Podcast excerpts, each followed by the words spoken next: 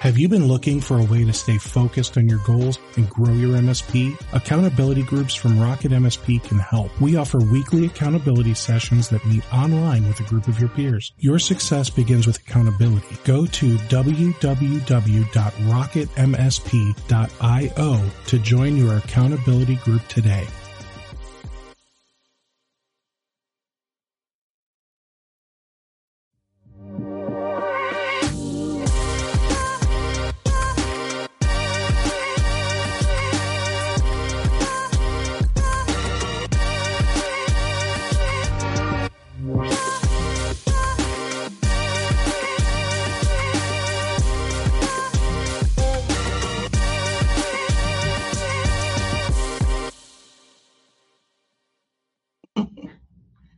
There we go. All right, now we're live. Uh, hello, everyone. Welcome to another episode of the Rocket MSP podcast. I'm your host, Steve Taylor, and today I'm joined by Rayanne. And I intentionally did not ask how to pronounce your last name. I only have two options to choose from in my mind: Buchianico or Buchianico. You were right the first time, Buchianico. Okay, okay, okay. I'm doing I'm doing well. I'm doing well. Yeah. All right. Awesome. So so Rayanne, uh I remember, you know, we we met uh gosh, it, it's been like five, six, eight, I don't know, however many years. Was it like Autotask 2012 or something like that? Uh Autotask 2012. Wasn't that the one in Scottsdale, Arizona? No, I it wasn't Scottsdale. Well, I know, I'm, Where were I'm we? certain that we met in Miami um, it, it was definitely at an Autotask Community Live. Yeah. And I want to say it was in Miami. So it was probably just, around 14, 2014. I guess I didn't realize, did they go to Miami more than once? Oh, yeah. Okay. Because I, Thanks. I remember going, I think it was 18. They, they were in Miami or was it 16? They're all last year was a hell of a decade. I keep telling people this. So it's all these years are blurring together anymore. Um, but I remember going, and this was after I started doing my podcast. So this was long after I met you to make me sound old. You're same age. Um, so yeah, I, I remember going to Miami, and that was the first time I'd ever really like experienced Miami. And that was at that real fancy hotel just a couple years ago, and I think I ran into you again there. Mm-hmm. I, I just, you know, I think we were running in different circles, and I didn't get to to really talk with you much. But but back in in I want to say it was 2012, we we met somewhere at a Datto event. I I think it was Florida. I just don't know that it was Miami. It might have been a Saint something or a Fort there something. Was, uh, there was one Autotask Community Live in Orlando and I want to say that that was it. It was, uh, I think, either eleven or twelve. Mm. Um, but that was it. And yeah. and you're right. So so I've you know I've known about you for a while. I I have always known and, and thought of you as Rayanne, the lady that can do an MSP's taxes and do them well. Uh, but but there's like so much more to you. So, can can you please enlighten the group? What what all does Rayanne do? Okay, what does uh, Rayanne do? So, um, Rayanne owns a an accounting firm. It's called ABC Solutions, and we're located in Clearwater, Florida. And we specialize in working with MSPs around the U.S. and Canada, um, and we help manage their books. We uh, file their sales taxes, we prepare live payroll, we do income taxes, we do tax projections, uh, KPIs, metrics, all of those things. And you know, we've been specializing in working with MSPs probably for, you know, we've focused on that for probably the last eight or nine years, although I've been in business since 2005. So I'm coming up on my 16th anniversary of being in business. Congrats. Thank you. That's uh that's a good amount of time. It's it's been a ride, you know, a couple of you know, a couple of recessions, a couple of hurricanes. Mm-hmm. Um, you know, uh, we had an oil spill, you know, so it's it's been a ride. Oof. All right. So, so accounting for MSPs. Um, you also do Autotask consulting now. I do. Uh, we we tend to specialize in Autotask. Um, I have been working with Autotask since 2006, right? So when I first went out on my own and started my own business, um, and I, at the time I was still, you know, running a lot of IT services. So ABC Solutions um, got the name for accounting, business, and computing. So that's what the ABC stands for: is accounting, business, and computing solutions. Because at the time I thought, well, I could be an accountant during the day, and I can, you know, wire networks and you know set up servers you know um, by night and i can be all things to all people well that's not a sustainable business practice as anybody who's ever tried to be all things to all people can you know uh, can ascertain but um, so but when it came time to make the decision uh, that okay i need to find a core focus of my business um, I uh, quickly realized that accounting was, you know, the smarter decision, but I, I just could not leave the technology. I was running an SBS user group out of uh, Tampa Bay, you know, and, and I had so many friends and, you know, trusted people that I knew in the IT channel. I, I wasn't willing to give it up. And then here comes mm-hmm. Autotask, you know, because uh, I'm in the Tampa Bay area at the time. Um, ConnectWise would not sell their product to anybody within a 50 mile radius of them. So they um, so our only option at the time was Autotask. Autotask came out onto the scene, and I started to get really involved in helping all of my local IT friends connect their Autotask, you know, to QuickBooks. And I thought, you know, I bet you this is a service that a lot of people are going to need someday. So mm-hmm. I started to really focus on that, and um, and Harry Brailsford introduced me to um, the, uh, the uh, Vince at Autotask.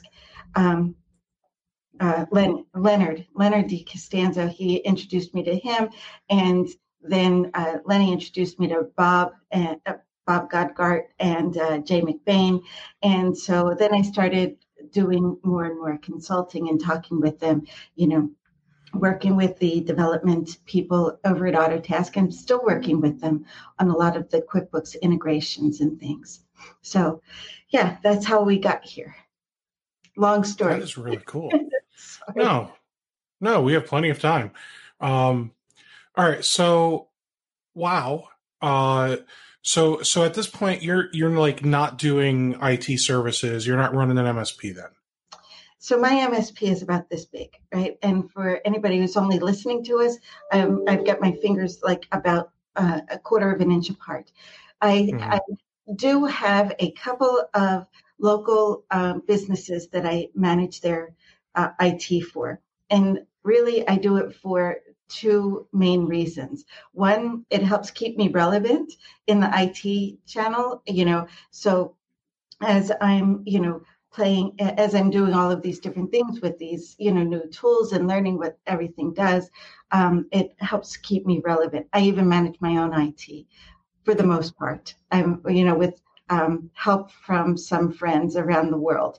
But the other reason that I do it is really because they're very small companies with very limited uh, IT knowledge and they just simply need help, you know. But um, really i you know i set up their their microsoft 365 tenants and you know connected everything you know that and i'll go and plug in a printer from time to time or you know everybody's they're peer-to-peer networks so really nothing uh, except for my dentist um, client. My dentist client has a server but everybody else is peer-to-peer. So it's very very minimal it stuff. You know my focus is accounting and i'm running out of time to spread mm-hmm. that out. So I've got to ask the question. Of course. Uh, you you said you've got a dentist client, so uh, HIPAA. Yep. So, yep. So, um, and and I try and stay on top of that as much as possible. You know, um, I've you know I've been using a Cisco firewall for years and years, and I'm not at all Cisco certified. So if I run into problems, um, if I run into problems with uh, with my dentist client, I I call on third tier and uh, and I get somebody over there to help me. I do not pretend to be the you know the person that knows it all because um, gotcha. that's scary stuff. But uh, I know that I, know I can trust the third tier people to help me out anytime I need them.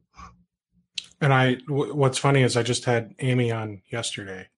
Oh, really? So, oh, so, so you know what a BAA is? No. You don't know what a BAA is? Um, I, am sorry, I'm not familiar with the acronym. Can you uh, elaborate? The Business Associates Agreement for HIPAA compliance. Okay. So, um, you're going to get a bunch of people trolling you now. I know. I'm sorry, Rayanne. I'm sorry. uh, all right. So, a BAA is basically um, because you are doing IT for a company that has um, compliance regulations, the BAA is something that you need to sign with them. Uh, and you also need to get them signed between you and your vendors that are relevant to them. Okay. Um, so basically, the BAA is, I mean, it's, it's, I'm not going to call it uh, uh, confidentiality because it's so much more than that. Um, and I'm, and I'm not going to say it's, it's just like a, uh, an MSA because it's so much more than that. It, but it is basically defining the terms of your relationship, um, and and how how and why and when and whatever you will access their machines and their patient data. Oh, okay. Well, that makes total sense. Um, and I will make sure that I get that into place. I, I hadn't really considered it. So, and I'll, I'll be honest, uh, dentists um, don't usually want to be HIPAA compliant. I, uh, dentists and eye doctors. Yeah, they, they I don't know what it is about dentists. You know, I think they still have most of their lunch money. Um, and and I make jokes about it. You know, at least this one particular um, you know dental client that I have, he's a very good friend, and uh, and again, that's pretty much the reason why I stepped in to help him. Um, and he had this, you know, old server that was dying a slow and painful death. And so I um, finally got him to part with some money to uh, update everything. So I don't think I'd have a problem getting him to sign. Well, um, I, I will say I I can't I can't vouch for them because I just don't I don't know it. Uh, I haven't worked with them to do it, but it sounds like Amy stays up to date on HIPAA, and I mean, I know she was oh, uh, she was talking about CMMC, I think, and and all kinds of other compliance stuff. So, um, t- talk to them and and make sure that you can protect yourself because that would really suck if you got in trouble. Uh, I hear fines are expensive when it comes to HIPAA and patient privacy. okay, so now that that's out of the way, I have my own fines about from the IRS, right? So you know, yeah, compliance issues coming out my ears. yes, you do. So with with the IRS stuff, are you an actual CPA? I am not. I am an enrolled so, agent. So how does that work? Like, what is the difference between a CPA and an enrolled agent? Uh, so, great question. Thank you for asking that. Um, an enrolled agent is uh, eligible to practice for the IRS in all 50 states. Uh, okay, so um, I have to take this, you know, this incredible exam. It's four parts over uh, two days, and I had to pass all four parts, very much like the CPA exam, but it's focused 100% on tax. The CPA exam covers tax, auditing, uh, and accounting, and uh, you know, a bunch, uh, and there's four parts, but uh, a CPA is only eligible to practice in the state in which they are licensed by uh, the State Board of Accountancy. So I don't have that restriction because I'm licensed to practice in all 50 states. So um, so that's that's the primary difference. You know, there are things that CPAs can do that uh, enrolled agents cannot. I cannot do a um, you know a qualified review and i cannot do a certified audit but i don't want to do any of those things anyway. And when i mean audit i mean you know audits of nonprofits and audits of public businesses and you know audited financial statements. I'm not talking about tax audits because i am um, perfectly capable of uh, representing anybody in any tax audit. Hmm. all right. Um so so MSPs doing taxes. What do we have anything like special we should or shouldn't be doing compared to uh, like the other average businesses? So when I'm you know when I'm helping MSPs, you know um, I focus I focus a bit on tax, right? So as I'm doing the accounting work, you know, uh, on a quarterly basis at the end of every quarter, starting in the second quarter, um, I'll do a tax projection, right? So all things being equal between now and the end of the year, uh, this is what you can reasonably expect to pay for income taxes. Gives us six months to prepare and to plan and you know fund retirement plans or do whatever to minimize taxes. Um, and so that is something that we do. But you know, for MSPs, you know, I would say focus more on what's going on in your business.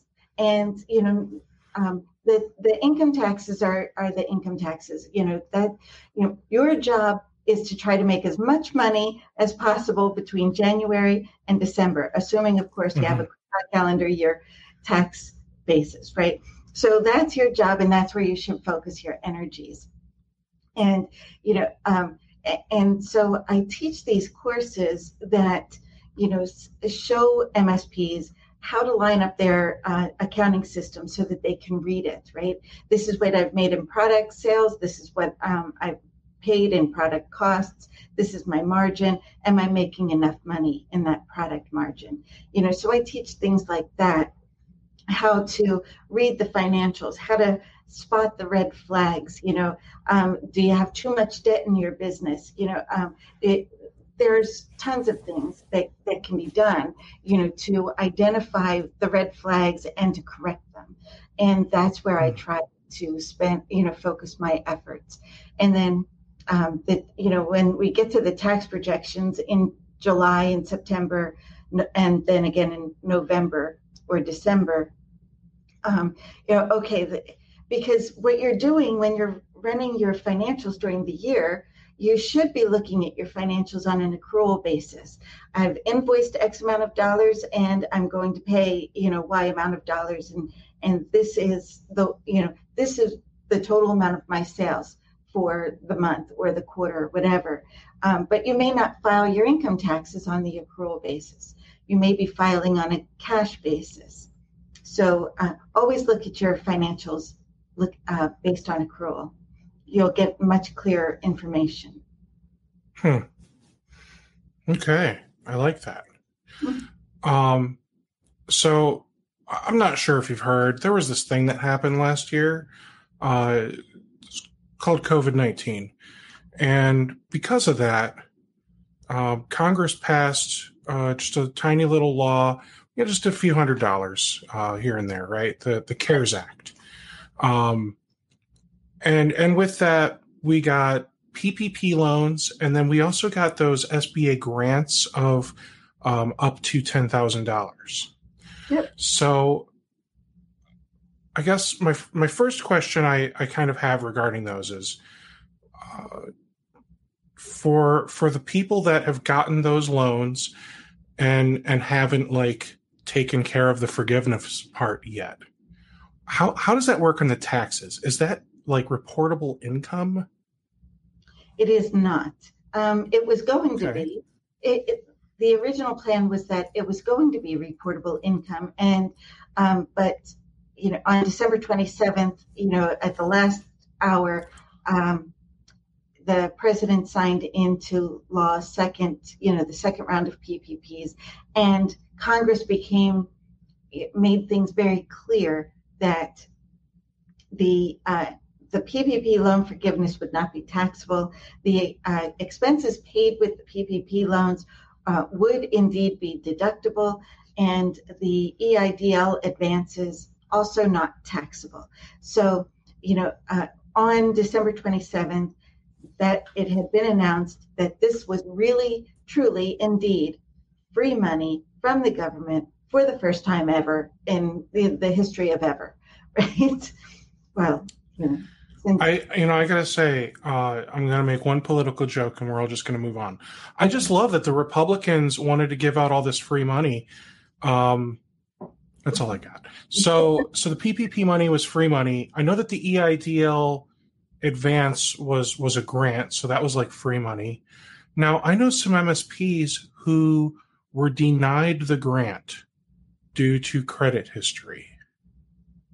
They may have been denied the EI uh, the the EIDL, the actual loan, because of the credit history. But I don't know if the grants were deniable. But it's possible. It's possible. I well, and I, and that's right. So so they they applied, and because they were denied for the loan, they just didn't get the grant.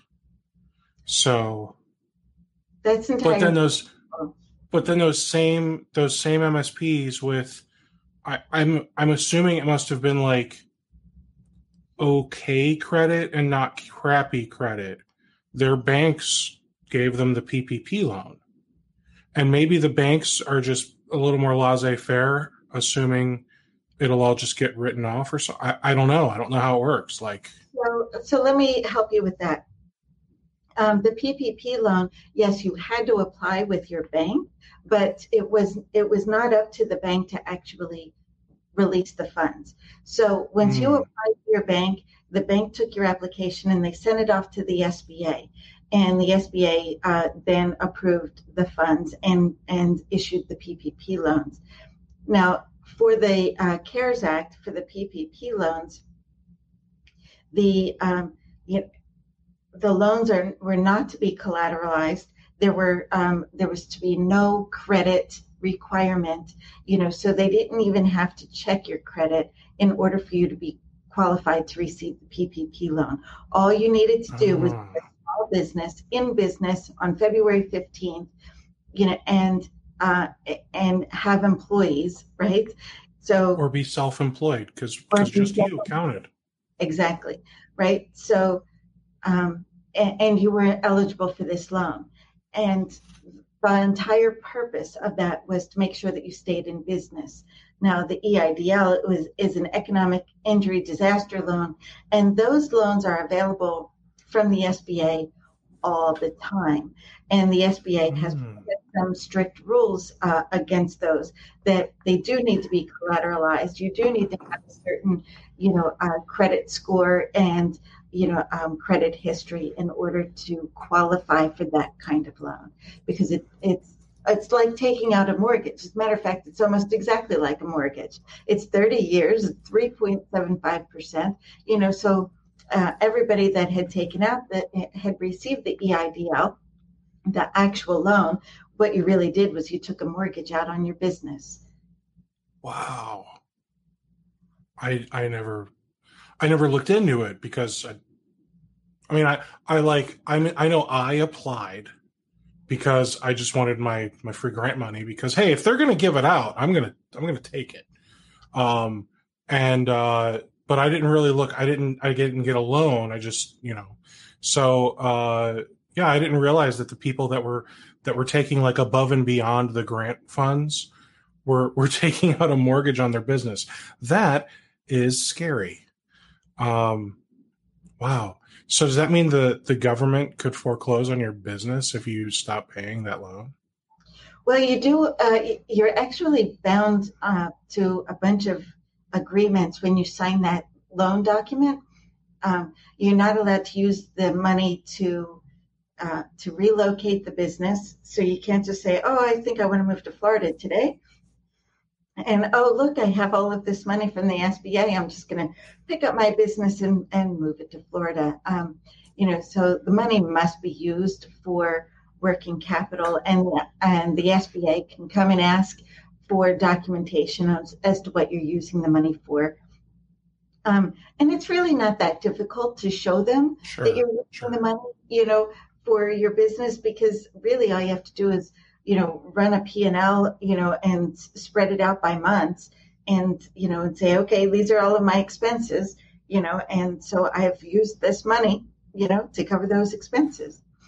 So it's really, it's really not that difficult to um, to do that. And I I just sent you a private chat. I wasn't sure if you saw it. Someone someone wanted to say hi.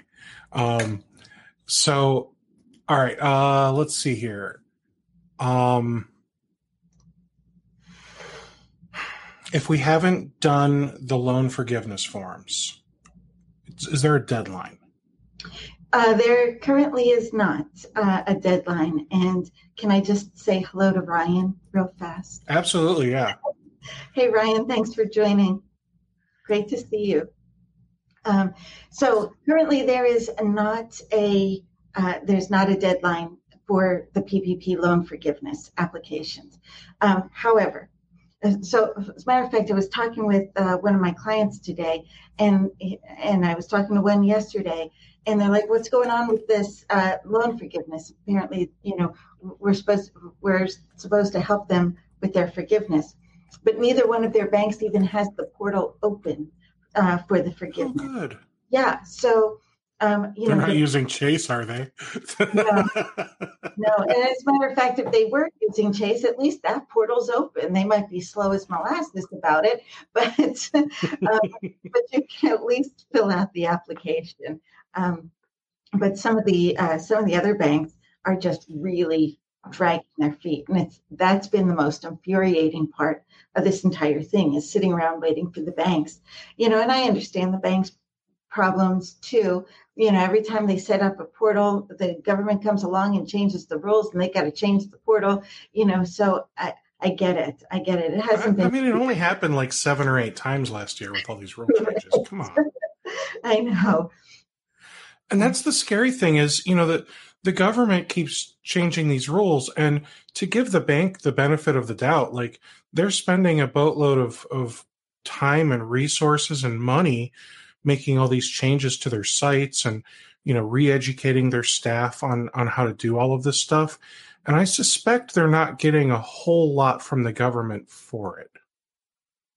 you're probably right about that i think they are getting um five was it uh like five percent or some some very small amount uh for processing the loan So, so the bigger banks like the Chase banks and the uh, Wells Fargo's and PNC's of the world, like those banks can probably justify doing all of this stuff.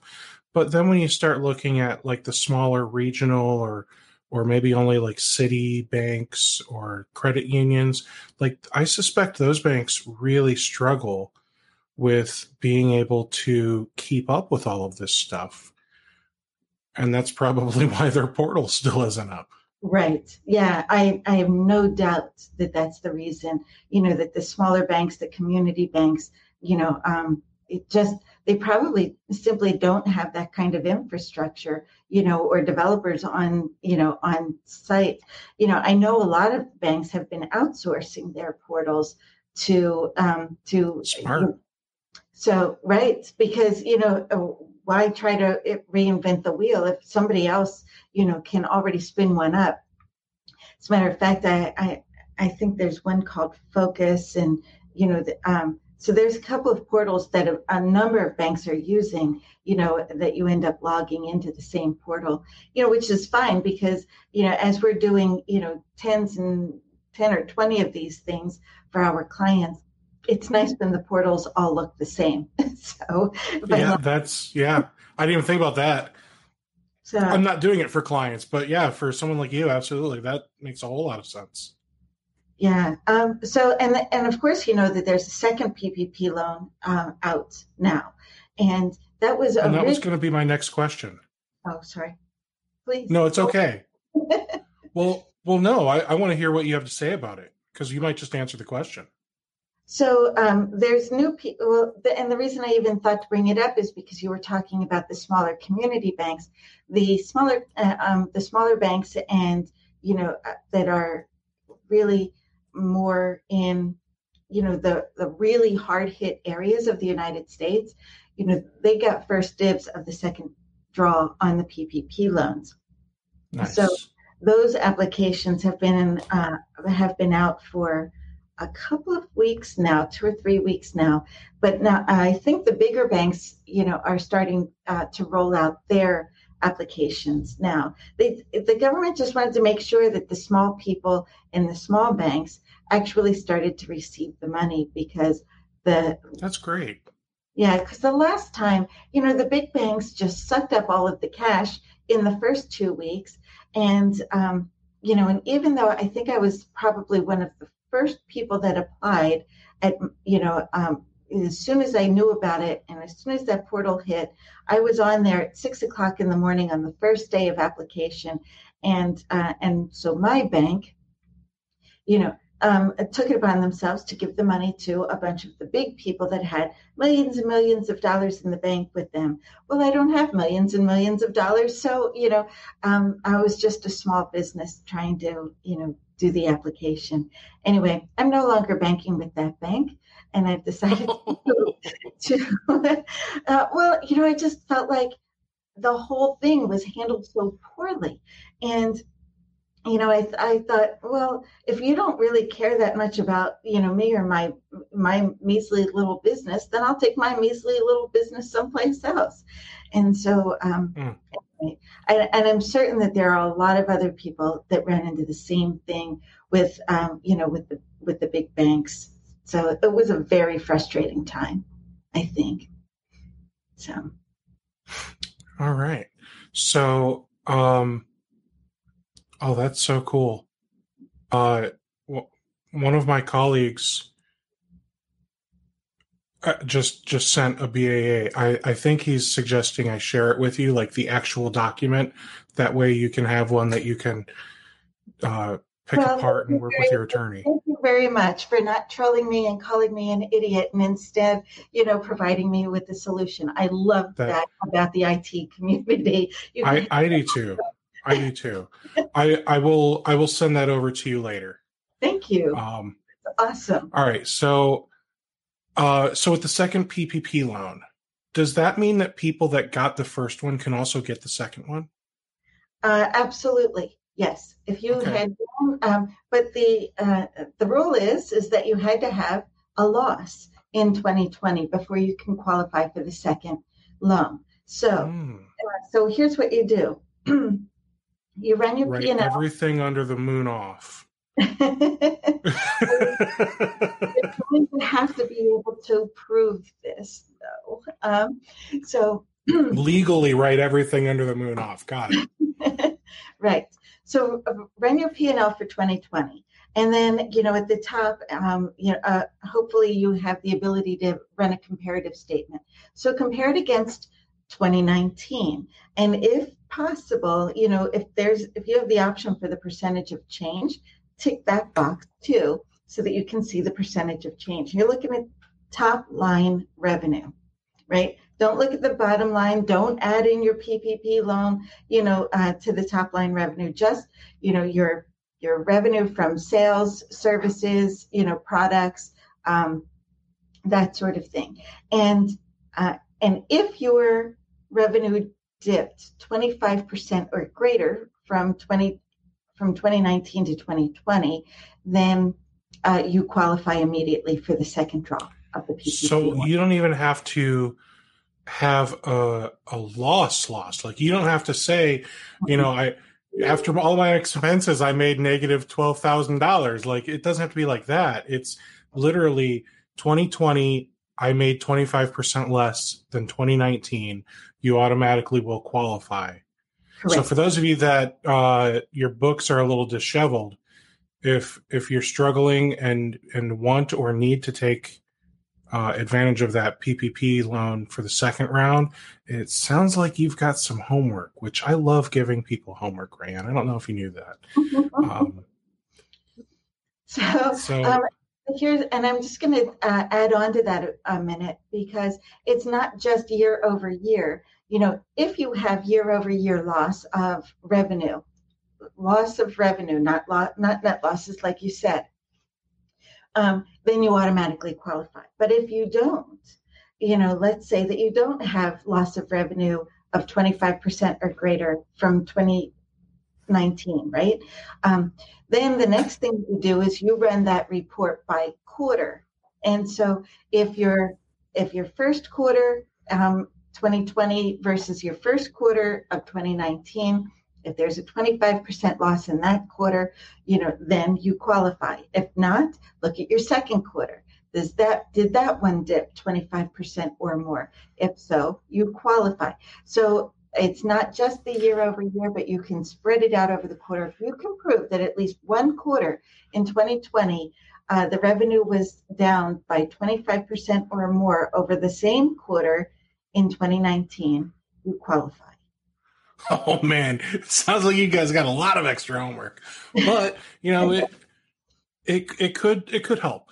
Uh, so I only like to give homework that's good homework that helps people, not like, you know, I'm, I'm not like your math teacher who just, you know, here, I need you to do these 17 proofs. Geometry was actually my favorite class. I loved doing proofs, but I couldn't remember how to do one right now to save my life.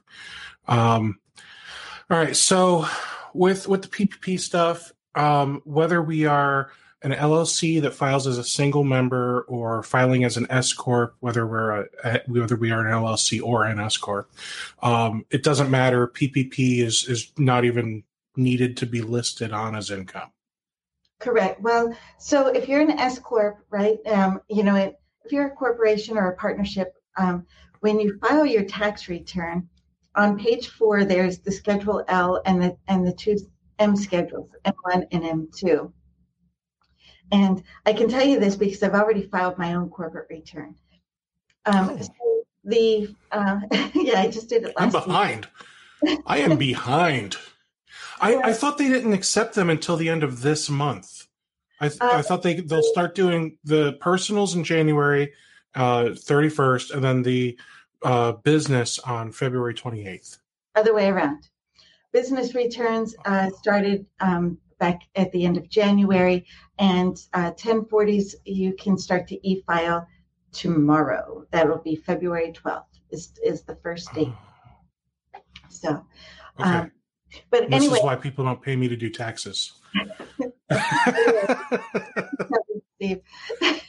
so, um, but anyway, uh, on the on the schedule L or on page four of the corporate return and uh, partnership, I think it's on page five, but um, there's an M1 schedule where you take your book income and you uh, and you make the uh, book to tax adjustments so that you start with the book and you end with the tax uh, income. And so the PPP loan forgiveness and the EIDL and any local um, state or local grants that you might have received, they're all going to be M1 adjustments. And uh, that's going to go into the box that is called uh, income uh, income on books not reported on the return, and so um, and that's, mm. that's non-taxable. So it doesn't need to land on Schedule K. It doesn't need to go on your K1. It's not a pass through anything or other. Um, it's just an M1 adjustment on your tax return. And for those of you crazy enough to do your taxes by yourselves, you may know what she's talking about. uh,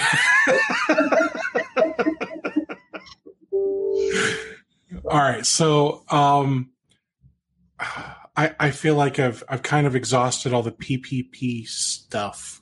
Um, I I feel I feel good there. So okay. so let's talk about those people that are crazy enough to do their own taxes. Uh, why should I use you instead of just buying the the nice high end version of TurboTax? I mean, Rayanne, it comes with the uh, the audit shield. If I pay the extra hundred and fifty bucks. Oh yeah, yeah, that's uh, that's important. You can do that.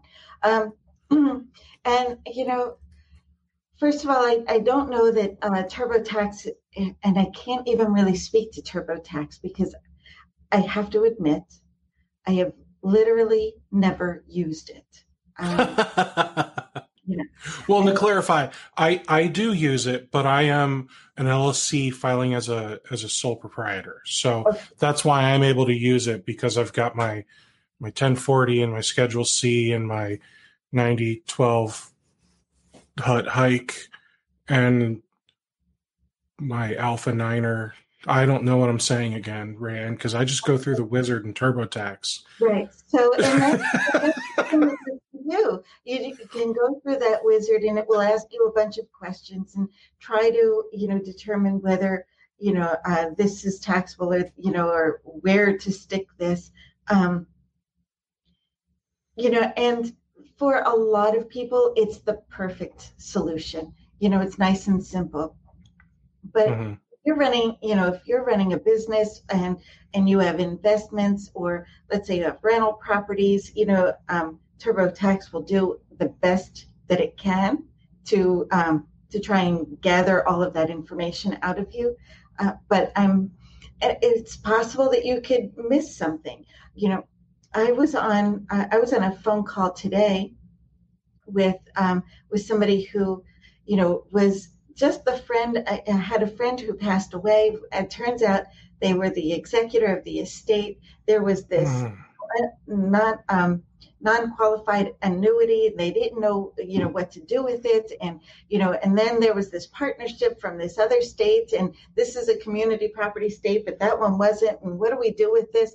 You know so sometimes sometimes life throws some quirky things at you and you might not really know what to do. And and no uh, TurboTax wizard in the world is going to help you through something like that. So that's that's fair. So with with you know having estates and things like that, like you know that that sets up uh, interesting conversations for. Um, I, I think the the technical legal term is tax sheltering or or shielding. It's sheltering, yeah, tax shelters. Um, and, and can we not go into tax shelters here? Because that's a whole conversation. You know there's just so many different um, you know well, rabbit you could go down on that. Well and i understand rabbit holes so i basically want the the 10000 foot overview. At what point does it make sense for a, an msp business owner to consider looking into tax sheltering, whether it's estates or other things.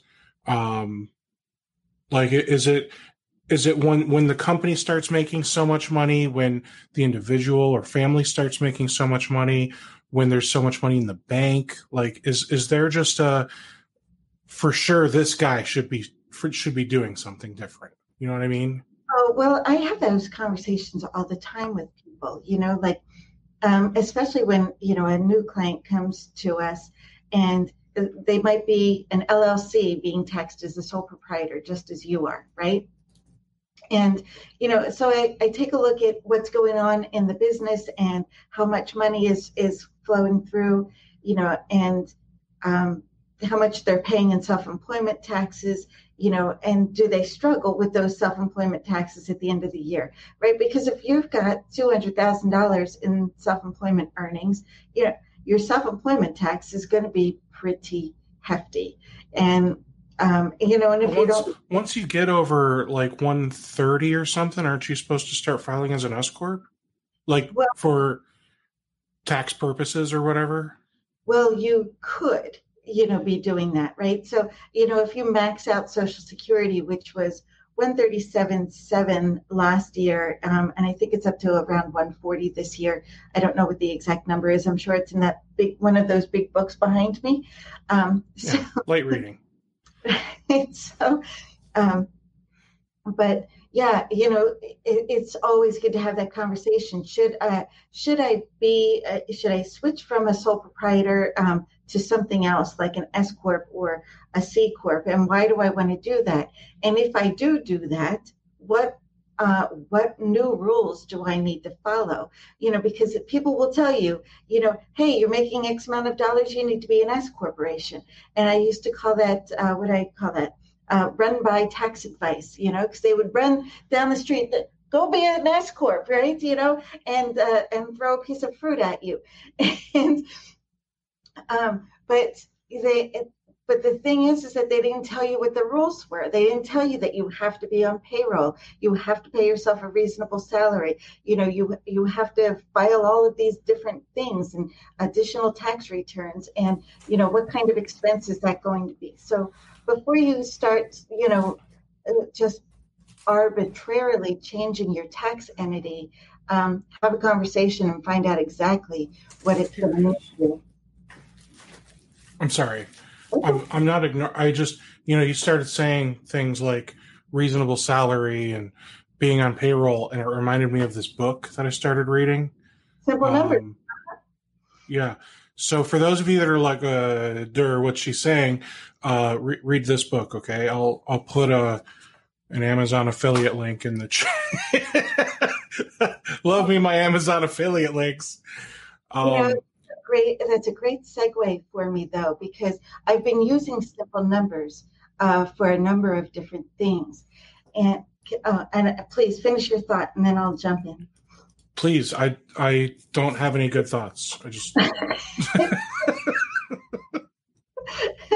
so um, so here's the thing, you know, uh, anybody that knows me or has ever seen the chart of accounts that I've built for MSPs, you know, can say one thing about it, you know, that it truly simplifies the accounting process. And then somebody suggested that I read simple numbers. And uh, so I picked up this book, The Suggestion of a Client, and I saw the chart of accounts, and I'm like, well, this is very close to what I'm doing. And so uh, and, and this other client said we want to start implementing simple numbers. And i'm like great i'm all i'm all on board. So i went in changed up the chart of accounts. You know now we meet regularly um, you know and do the labor efficiency ratios to make sure that you know that there's you know they're not overstaffed or understaffed you know and whether or not they have money to hire people you know so um, so i'm a huge fan of simple numbers very cool. I like it. So I'm not that far into the book. Uh, just a few chapters in, but I've already like, it's so cool what, what this book kind of, it, it flips everything I've ever been told completely on its head. Like, you know, this, this basically says like, oh no, you should be paying a lot of taxes. Like, again, I'm not that far into the book, but the fact that he's like, oh no, like that's how you know you're making a lot of money is is how many how much taxes you're paying like if you're writing everything off then that means you've spent it all and it's not being put away for your future and what's the point of working for yourself if you're still blowing all of your money and, and still living paycheck to paycheck um, wow, so much in one sentence or one thought there. Okay, so first of all, if you're spending all of your money uh, because you're afraid of paying taxes, then you know your uh, your e- your EBITDA numbers, you know, are going to be super super low. And if you ever hope to try to sell your business, um, you know, and, and you know, at least gain some you know decent price no buyer in the world is going to say well i just threw a bunch of my personal stuff in there i bought my kids cra- crayons and um, and, and, did all of my grocery shopping and it's right there in meals and entertainment you know no buyer is going you know is, is going to buy that.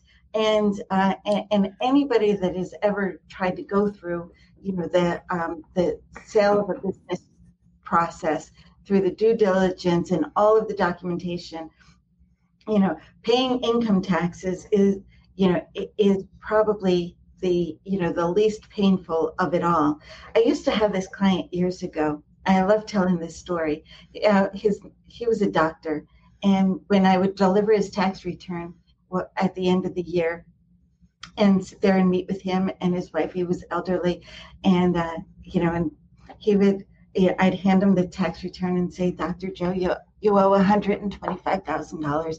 And he would get out his checkbook and he would write a check to the U.S. Treasury for 125,000, tear it off. And he would look at his wife and he says, You see, dear, I, I'm still making a lot of money.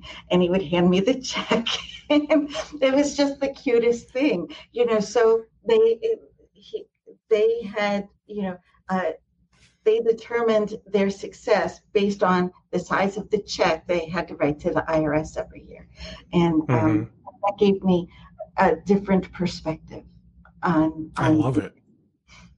I, I absolutely. So, uh, less serious question: Would uh, beard care products would these go under like uniforms or advertising? What? How does it? Well, how, how does a how does a podcasting celebrity manage his haircuts and beard care, guys? Uh, that's a great question, but I guarantee that there's people out there. You know, people want to, you know, uh, write off their haircuts, you know, and um, and their shirts and ties and stuff that uh, that would never likely pass in an audit. But you go right ahead, enjoy. You know, you're using. they're, they're going to protect you in an audit. exactly. That's what I'm saying, Rayanne. That's what I'm saying. I've got CYA. So all right. Um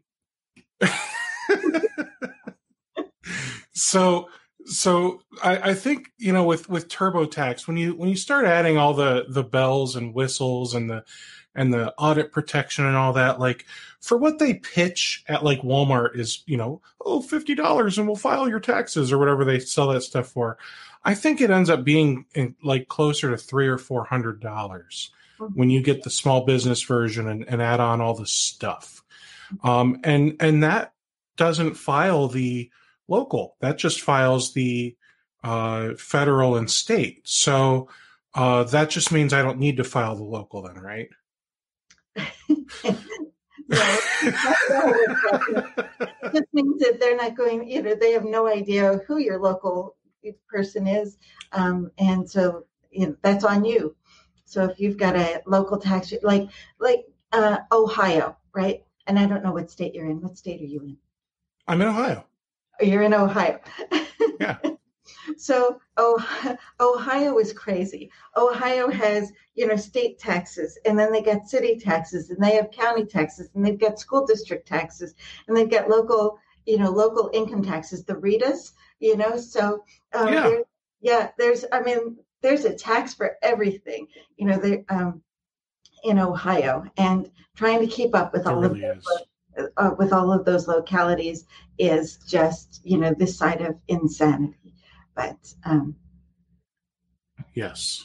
And and the nice the nice thing is TurboTax will do RITA, so they they will do my locality. But with that said, like you know the the single member LLC who's who's just doing it all on one tax return.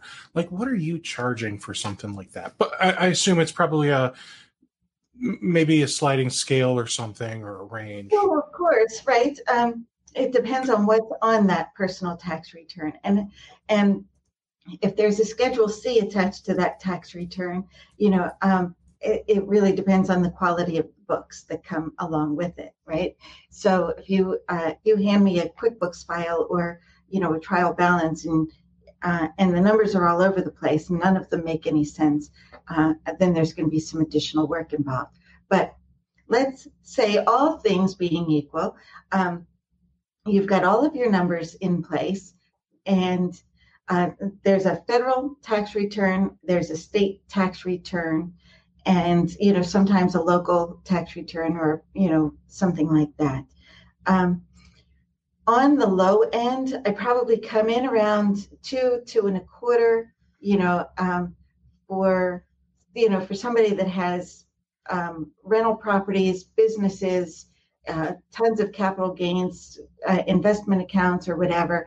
You know, I might go up to you know, um, four, four fifty, something like that. You know, on on the rare occasion, I have some account, I have some clients with super, super complicated uh, income tax returns, and you know, but and they're you know off that scale, but um, Sure, sure. on- but on the average, you're going to run between two and four hundred dollars on the average. But, but let's be honest. In order to do uh, everything that you need to do with TurboTax, you still have to have all of that stuff in order, or, Right. or you're lying on your taxes. One of the two things are true. Um, the only difference is if if we go through you, we have to have everything in order. Like you won't let us lie because now that's your ass on the line too, right? Right? Yeah. So, Um, yeah, and you probably don't know this, but the IRS can uh, will assess penalties up to twenty five thousand dollars to any preparer who files a tax return with a um, with a baseless position on it. So you know, so we what are do you mean by baseless position? Right. So we are required. You know, like if you bring me a tax return and you say I made, uh, you know, my gross receipts for my business was five thousand dollars, and I have, you know, forty five hundred dollars in meals and entertainment. Um, you know, that's a baseless position. Well, I was out meeting people, and you know, and I just I met people for morning for breakfast and lunch, you know, every day for the last year, and I and I paid for it all, you know, and um, and and that's you know that might sound like on the surface uh, that should be totally deductible, but it's not realistic based on the income. And you know, and I can see that that thing's going to get flagged in a second, you know, and and no, you know, so then I'm now required to say I need to see the receipts with the customer names on it, and they had better add up to that forty five hundred dollars. If you bring me the receipts, then I'll take the position, you know, but I'm not allowed to without, you know, when I see something that's that questionable, I'm not, I'm actually not allowed to put it on a tax return without the proof. Well, and you know the great thing is, Rayanne, this room is thirty six hundred square feet that I get to write off on my taxes, right? Thirty. 3,600 square feet, that's bigger than my house. It's bigger than my house, Rayanne. Steve, I see you're writing off 350% of your homes. exactly, right? Oh boy. All right. So um what I'm hearing is, you know, in order to file your taxes, you you should have kind of all your books in order unless you're going to be an a-hole and lie on it.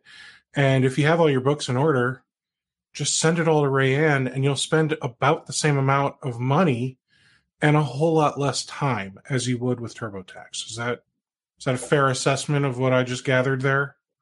Um, oh, uh, that that's a fair but sounding very biased toward me assessment, um, which I'm not Well, opposed I mean, you know yes and i'm very happy to help anybody out there that um, that either doesn't have a relationship with uh, an accounting firm or um, or needs help you know for whatever reason go ahead and reach out you know i'm happy to help Right, and and I guess I want to clarify. I'm I'm not saying like, I you know all all CPAs are garbage. You need to work with Rayanne. Like, I'm just simply saying, if if you're the guy that's been doing it yourself, you know, using freetaxfiling.gov or TurboTax or whatever else is out there, it it might be worth your time and it might be worth your money to just pay a professional, whether it's Rayanne or somebody else. Um, just don't go to uh, H&R Block.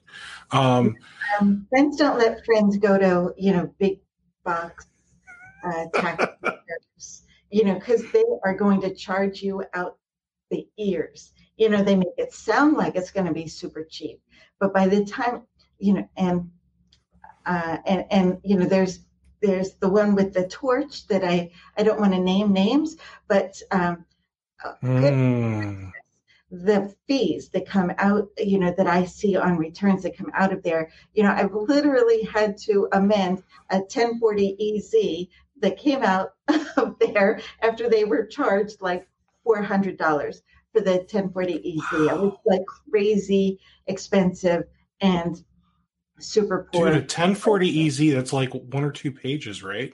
Right. Yeah, right. Yeah. And Like, they don't have it 40 easy anymore, I think, you know, but it, yeah, it was the one. but man, if, if only that's all we had to do, right? So l- let me ask you this. This is quite possibly the hardest question I'm going to ask you. Um, which one's better, QuickBooks Online or desktop? oh, yeah, we never even got to QuickBooks, did we? Um, so uh, I'm a fan of QuickBooks Online, and I know that there's going to be plenty of people out there that disagree with me. However, um, you know, we're an accounting firm, and so uh, we we actually are are not taking QuickBooks Desktop um, clients because it becomes so hard for us to log in to their system to get to their books, right? I've got to go through, um, I got to go through the firewall. I've got to, you know, RDP in, you know, to the uh, to the v- VPN, then uh, into the or or they've got to send you the accountant's copy and and hope that you get it back to them within a few days so that they can start working on it again right you know because they can't run payroll or add a chart of accounts you know and then you know but if i do finally get into you know through this firewall or you know on the aws with duo attached to it and you know uh, and this one's up on google cloud and this one's over here on azure you know i mean uh, we were chasing QuickBooks files literally all around the world trying to get in. And I thought, this is crazy.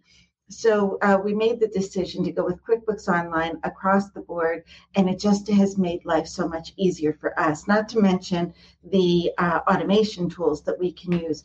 We use HubDoc, Bill.com, Fathom for reporting, um, you know, uh, and we work with uh, Autotask or uh, ConnectWise users um, even repair shoppers, even RepairShopr, you know, so people that are using RepairShopr, we use that. We have a couple of clients on uh, Kaseya, BMS, you know, so um, again, and all of these things integrate so nicely with QuickBooks Online. You know, uh, we'll automate things like ConnectBooster, you know, and just uh, uh, automate the entire accounting process as much as possible. And it's so, so much easier to do with QuickBooks Online for us.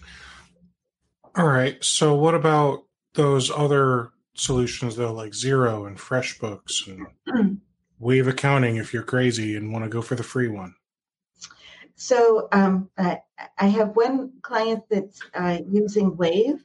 Um, and and that's fine for them you know they're super small you know and, and as soon as they start to outgrow wave you know we move them over to quickbooks online um, i really really wanted to like Xero. I really wanted to like Xero because, you know, I have this love hate relationship with Intuit.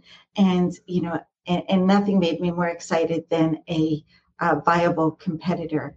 Um, but as an accountant, is it's just not a uh, it's not a good system for us. I know that there's tons of MSPs out there using Xero and they love it, and that's great. You know, so um, Autotask has an integration with Xero, so does ConnectWise.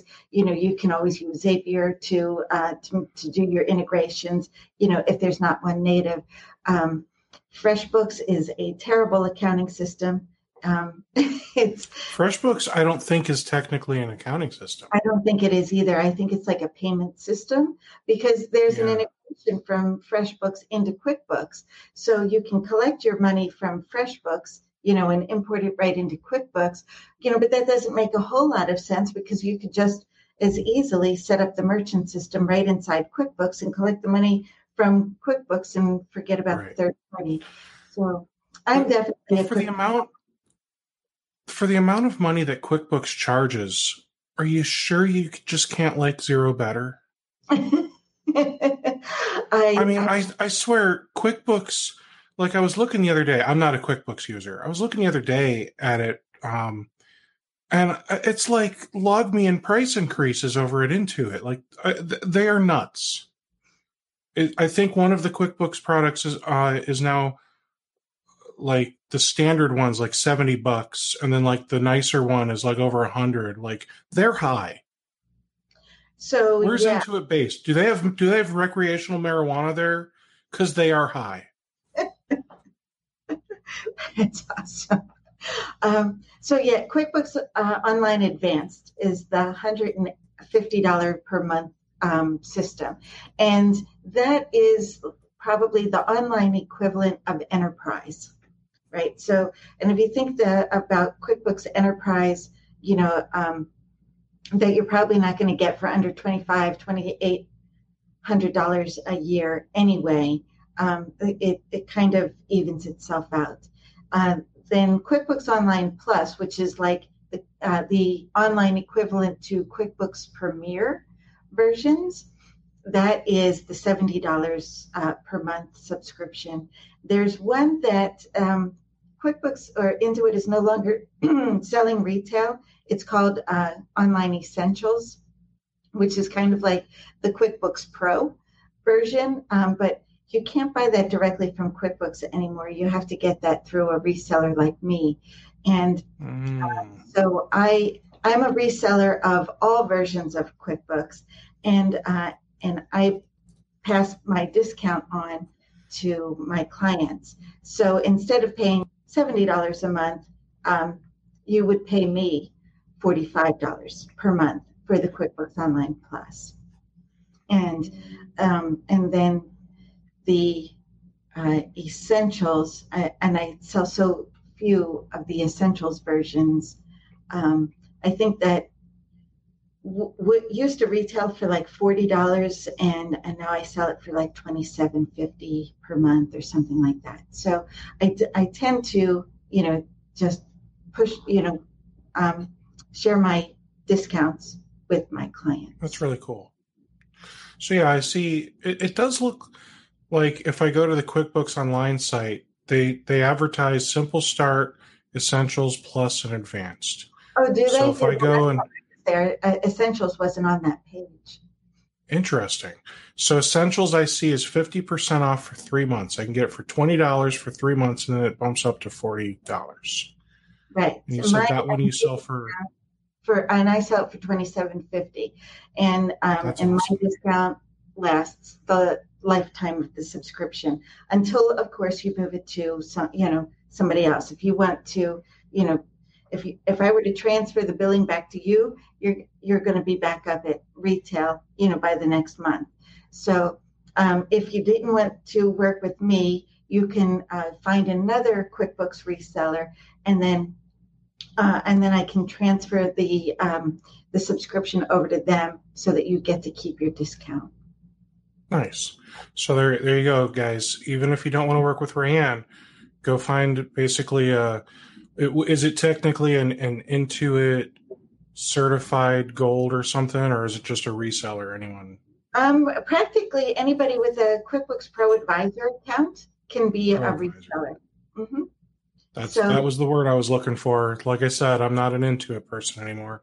So find find a Pro Advisor if you if you don't want to go with Rayanne because you're a jerk, uh, you can go to the QuickBooks website and, and they've got a pro advisor search and you can find somebody and they'll sell you QuickBooks. Uh, they might not even give you the same awesome price that Rayanne would because she's awesome, uh, but it's okay if you want to be a jerk. Uh, okay, so let's talk. you, you, mentioned that QuickBooks uh, integrates with all these um, great PSA solutions. But the the one PSA that you can really talk about well is Autotask because, as we as we said earlier, you are an Autotask consultant. Yeah. So uh, anybody that doesn't know me um, or doesn't know about my um, uh, podcast, I have a podcast with my friend Chris Tim over in the UK, and it's called PSA Impact. And um, when we started the the podcast, our intent was to talk independently uh, and not promote any one PSA over another. But the reality of it is, is that both Chris and I are Autotask consultants, and so most of our conversations are, you know, end up, well, this is how it's done in Autotask. So um, if you're an uh, if you're a PSA user or even more so an Autotask user, uh, check out psaimpact.net and um, you know and, check out our podcast. So we talk about all things, literally all things PSA. Awesome. So um, with with the Autotask stuff, what what exactly does Autotask consulting mean? Because I mean, I assume that means we have to pay you like tens of thousands of dollars to, you know, come out and and fix our Autotask or or say you did, and then we still don't know how to use Autotask, and then and then there's like two Bobs and they're downsizing and no, not like Office Space. Okay. My uh, so my uh, approach on Autotask consulting is, you know, um, well, when it's very COVID friendly. You know, I I will absolutely hop into a plane and come and spend three days on site with you if uh, if you feel that that's the best way, right?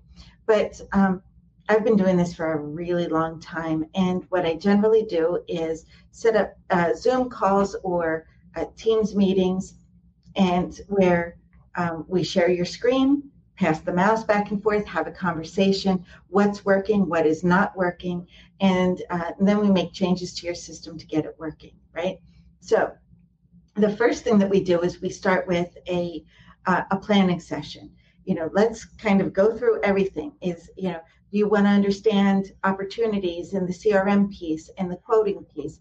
Do you uh, are you struggling with your invoicing or your contracts? Um, how about the workflow? You know, do you need uh, workflows set up, or you know, is your service delivery, the service desk, is that working efficiently? You know, um, where where are the problems?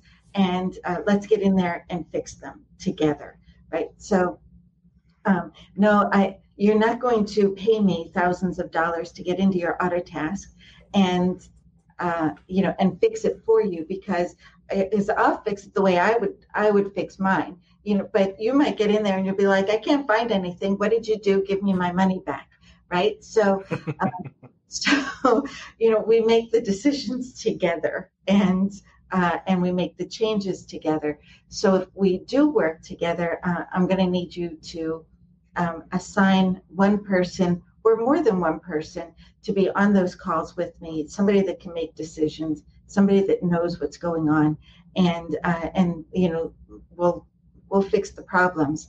You know, or um, in other cases, somebody's uh, you know just signing on to Autotask and signing on to Datto RMM, and they have no idea, you know, the behemoth that it, that just got tossed into their lap. And so, you know, we'll I'll start, you know, from from the very beginning. You know, here's where you go to upload your logos, and here's where you go to put in your people, and you know, let's talk work types and roles, and contracts and you know tickets and workflows and all of that stuff you know and then off to rmm we go and you know connect that in make sure that the two systems are communicating the tickets are coming in how do we stop the noise you know for uh, self you know um, you know self correcting tickets you know from the rmm you know the this machine's offline the backup didn't work. Oh machine's back on. You know so how do we auto you know shut down those tickets you know and keep them out of the actual service desk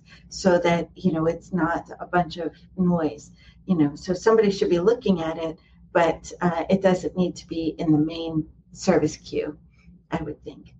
Anyway so hmm. that's kind of how I, I do that excellent.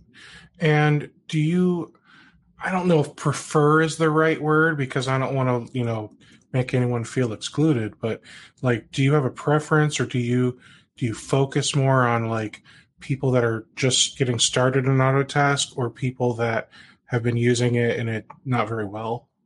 No i um i have a fair mix of both you know um some people uh, some people will call me i i, I purchased autotask three years ago we've had it here and and nobody and still nobody knows how to use this you know what can we do and uh, and others are brand new to it. Others have been in the system for ten years, and now they've got ten years worth of um, you know stuff. Garbage.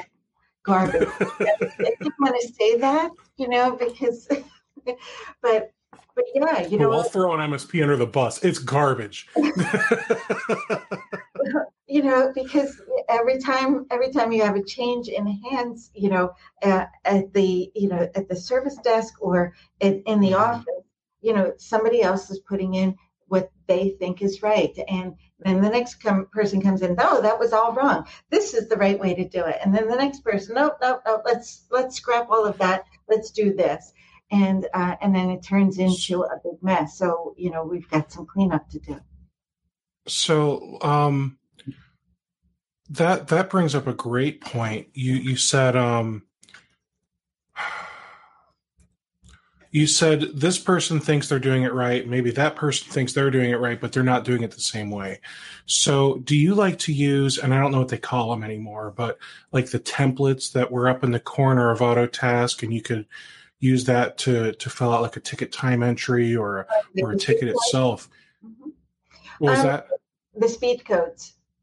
Yes. So, so speed codes. W- would you recommend setting up some speed code templates that have like, um, almost like fill in the blank answers, like what what system is it? What's the error code? Is there a screenshot? That type of stuff. So that way you can make sure that no matter what tech is doing it, they're they're always getting the right same type of information for you. Yeah, so um, I'm a huge fan of speed codes and uh, ticket categories. And ticket categories, um, you know, will actually allow you to uh, drill down even further and have a lot more options, right? So if you mm. set up a ticket category, let's say for for example, it's a move add change and um, and so you want to set up a, a, ticket for a move add change you know this you know uh, betty's computer now needs to become carol's computer right? So um, you know and then you you have this ticket category and that says uh, let's call it a mac. And so you've got you know all of the things you've got the work type you know chosen for you you've got the role chosen for you you've got the description chosen for you you know and the tech doesn't even get the option to change the work type or you know uh, so you can really lock down these tickets. And so and the object here is to take the decision away from the technicians. The technician is there to work. The technician is not there to to determine whether this is covered under a contract or not covered under a contract, you know, or whether this is billable or whether they should be doing the on-site um, you know, work type or the after hours work type or the remote work type, you know, stop making them think about these things. If you set up the ticket categories and the speed codes for the time entries, you know, you can standardize all this stuff and automate it in your uh, in your system right? Because the number one complaint you're probably hearing from your texts is I hate opening tickets. I have to click a thousand times. I've got to type in a bunch of stuff, you know, and I I I don't and create tickets because it's a pain in the neck. And so take the you know take the pain away from them and you know and just say okay listen hey if it's a move add change pick up the mac speed code or the mac template um, or category and, and you know hit save and then off you go, enter your time. And, uh, and it's really going to um, streamline the service delivery in so many ways. Uh, another thing I recommend is, ooh, it's like I, I got louder over at your end or something. Um, I started hearing myself. It was weird. Now it's calm down. So another thing I recommend with Autotask is uh, they have the ability to do checklists in their tickets. Now, uh, back when I was using Autotask, I think they had a limit of like 20 items. Do they still have that? Uh, if they do, I haven't hit it, but I generally put 20 checklist items in my tickets. So uh, I don't I don't know that there's a limit I, on it.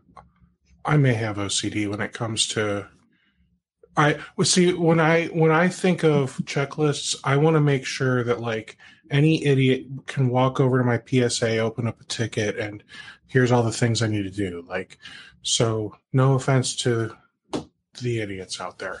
Um, so with with that, like checklists, what are some some common checklists that you find yourself making for like most MSPs?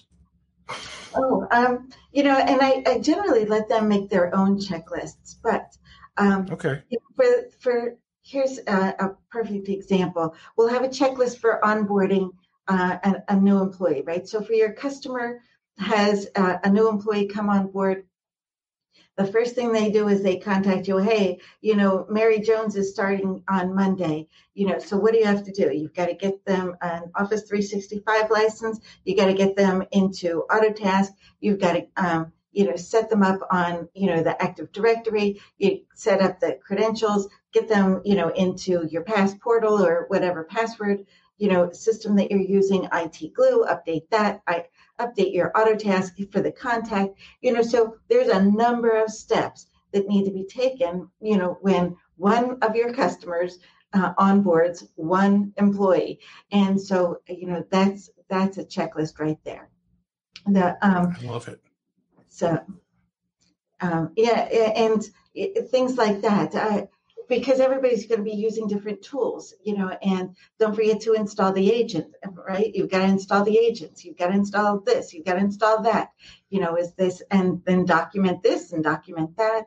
And uh, so I, I, generally let the MSPs create their own checklists, but I uh, will help them get them set up and, you know, put them in. Mm-hmm. Uh, some other checklists I've seen uh, some of the larger Autotask, uh, I'm going to say Autotask firms, uh, larger MSPs using Autotask. Um, I have seen people set up different sets of move, add, change checklists. So, getting a new computer, here's a checklist for migrating all their stuff and setting up the new computer. Uh, getting a new phone, um, whether it's a desk phone or an iPhone or whatever, moving to a different desk or office, um, and then and like they'll they'll have all kinds of awesome stuff in those checklists, like you know verify that the Ethernet is is labeled on the wall and that it is correctly uh, patched in the switch and that the switch is set up with the correct VLAN and all like all that stuff. I've seen people do that in in their checklists. Um, I'm more of a don't forget to install the printer uh, on my checklist kind of guy. There's like the checklist is great for helping you, you know, remember to do all the things that you you might forget to do just because there is a lot to do when when you're doing something uh, that your customer says, "Oh yeah, I just need you to move my computer real quick to the other room." Like, yeah, real quick, no problem, gotcha. Um, workflows. Uh, I've I've had a few people complain that ConnectWise does invoicing better. And I don't know if it's because of the workflow uh, rules that you're able to set with ConnectWise because they're able to do workflow rules on invoices. Is Autotask able to do that now? Still not? Okay. So with, with ConnectWise, it was like, you know if if an invoice is is still not paid and it's x days past due send a reminder. Like it had workflows for all yeah, kinds of stuff so that you can do all that. doesn't go anywhere near you know uh, past due reminders. You know the uh, autotask job ends at the invoice. So once that invoice is created and it's pushed over to the accounting system at, at that point from that point forward it's the accounting system's job to collect on the invoice, you know, and uh, and manage the accounts receivable. Um, but you know they'll they'll say if it's not in ConnectWise, it never happened. So right. if if it's if it's not happening in in Autotask, then how do we know it happened? I guess is is kind of the the other way to say that, right? Well, you know, like how do you know what happened in Autotask? Um, so because like if you emailed the invoice out, you know, there's uh, it tells you that it was emailed and it'll tell you when it was emailed. When it gets pushed over to QuickBooks or to the accounting system, you know, it will say, hey, this was updated in the accounting system on this date, the web services date. Um, or it will bring the invoice number back from the accounting system and put it into uh, into Autotask so that you know that the accounting system has it.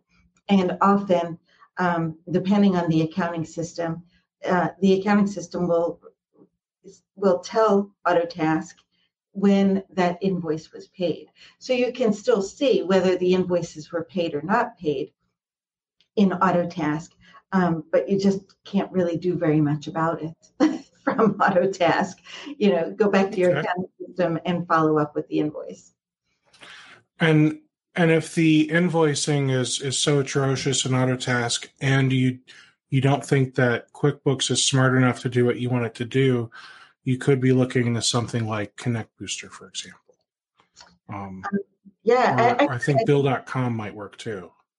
Um, Bill.com is okay, um, but okay. I've run into some some significant issues in trying to manage automated accounts receivable through Bill.com. Uh, hands down, I recommend ConnectBooster all day long. Every client that I've put onto ConnectBooster loves it inside of 60 days. That's awesome.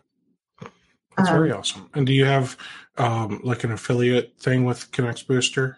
I do not. No, um, but they're. Uh, I've ta- I've talked with them a number of times, and they're fabulous people. Um, you know, and uh, they, I only ask Graham because they have one. Um, um so I'll you should you you should talk to I would say your rep or or your contact or whatever you want to call them over there. Um, have a conversation with them because uh, they definitely have an affiliate program and and basically you i think it's something like they give you a, a little cut of the processing fees which is you know it adds up once you once you have you know 20 to 50 msps on it right? So um yeah uh, and of course you know i don't do most of this stuff you know uh, just because uh, somebody else is going to pay me for it um, I truly want to give out good information to the IT channel. You know, uh, like like the guy with the BA. Sure. You know, uh, you guys give give out so much of yourselves, and um, this is my way of paying back. That's all. And and I appreciate that. And I mean, I, you know, I I've monetized my YouTube channel. I get like 80 whole dollars a month doing my podcast. I don't charge you I don't pay you. Um, so I mean this this is because I I just truly love having these conversations and, and that type of stuff. So I want to be clear, like I'm not saying um, we should always just see money and, and run for it. But what I am saying is, you know, ConnectBooster is a solid product and they have um, whatever you want to call it. I'll call it an affiliate program. Um, so I, I, think you should take advantage of it um, because you're you're already you're already recommending it to people. You're already helping them implement it. So why not why not have ConnectBooster thank you for that as well? I, as a matter of fact, I think I'm uh, going to be on a podcast with um, with Ryan Goodman uh, in the next I don't know the next week or two. Not sure exactly. Oh, that's when. perfect. Just ask him on the podcast. I will. While you're live. um, I I want to I want to ask you about security stuff for a minute. Um, I, I know that this isn't necessarily your your wheelhouse, but I, I see a lot of things coming down the pike, and I, I do want to get your your feedback and your your opinion on things. So cybersecurity, you know, there's a lot going on. You know, we we saw uh, this this small little thing happen back in December with you know some tiny company nobody's ever heard of, so we don't need to talk about it. Uh-huh. But um, I think I just saw uh, somebody tried like poisoning people in Florida's water because the TeamViewer password everyone was like sharing his TeamViewer passwords or something like that like florida's water company was hacked and somebody tried doing something bad to Florida's water. Uh, no joke. Just saw the article earlier on uh, ARS, ARS, whatever, Technica. Um, so, so with, go ahead. No, I was just going to say, well, Florida's uh, drinking water is terrible to begin with. So I'm not even sure how many people would notice. But come on. Fair fair. So I'm actually I want to scroll up now because I'm I'm dying to find it. Uh, breached water plant employees used the same TeamViewer password and no firewall. Oh, nice. Um, yeah. So, so, um, so old Oldsmar, a Florida city of about fifteen thousand, that's roughly fifteen miles northwest of Tampa. Oldsmar. Yeah. Oldsmar is uh, it's part of Pinellas County. It's right on the um, on, the border of Pinellas and Hillsborough County. It's right between, uh, it's directly between Clearwater, Safety Harbor, and then Tampa, right? So it's the town right in between. You know, I, I, I want to say it's probably Safety Harbor and not so much Clearwater, um, but it all kind of runs together. So yeah, uh, Oldsmar is right up the road. The unknown intruder increased the amount of sodium hydroxide a caustic chemical better known as lye, by a factor of 100. The tampering could have caused severe sickness or death had it not been for safeguards the city has in place. Well, uh, So- they have a firewall and everybody's using the same TeamViewer password. What what safeguards did they have again? Uh, Windows XP, I'm sure, has a really nice password system. Um, all right, so so with that said, cybersecurity. Um, there's a lot going on right now, Ran, and and what what is your take? Like we we're going to have some some regulations, and I'm I'm thinking we're going to have them soon. Um, and I, I agree with that. Um, I was on a, another podcast earlier this year, and we were talking about predictions for 2021. This was back in early January, and you know, and Is I it with Dave Sobel? Dave uh, was what I think Dave was on that um, same um, same podcast, right? So, so my prediction was that 2021 was going to be the year that people actually took uh, se- security seriously, right? So, um, and and as far Starting as starting in Florida. well, actually, I, I think you know the it really started in Louisiana, right? Because they already have regulations, and this is um, and this is kind of where I wanted to go with this. You know, right? So we need some sort of regulation, and uh, I'm a huge advocate for the regulation of the IT channel. And before you start groaning, just hear me out for a minute, right? So the accountants. Um, CPAs have the uh, AICPA, the American Institute of CPAs, and, and attorneys have the Bar Association, and doctors have the American Medical Association. We don't have an organization, you know, that has compliance standards, you know, in IT. And and the thing about those organizations for all of those other professions is that they provide the guidance, they provide the uh, standardization across the entire field, right? So they they have checklists, they have procedures, they have contract wording, the whole thing, the whole thing, right? So you know exactly what you need to do in order to stay compliant. You know, um, it, when you are a member of the AICPA, you know exactly what you need to do. You have to be peer reviewed every three to five years. You know, you have to fill out these checklists before you can do an audit. You've got all of these steps, you know, and and those steps are outlined. You know so but what does today's it professional have? You know they have to find their own training and and they have to make their own checklists they have to build their own contracts you know and and they're doing the best that they can to secure their their customers endpoints you know whatever means necessary. But you've got all of these different vendors that are saying this way is the best way or no not that way this way is the best way you know and and so you leave this vendor because you think this one has a better product or a better this or a better that you know um, but what we don't have is one standard way of doing anything in the it channel.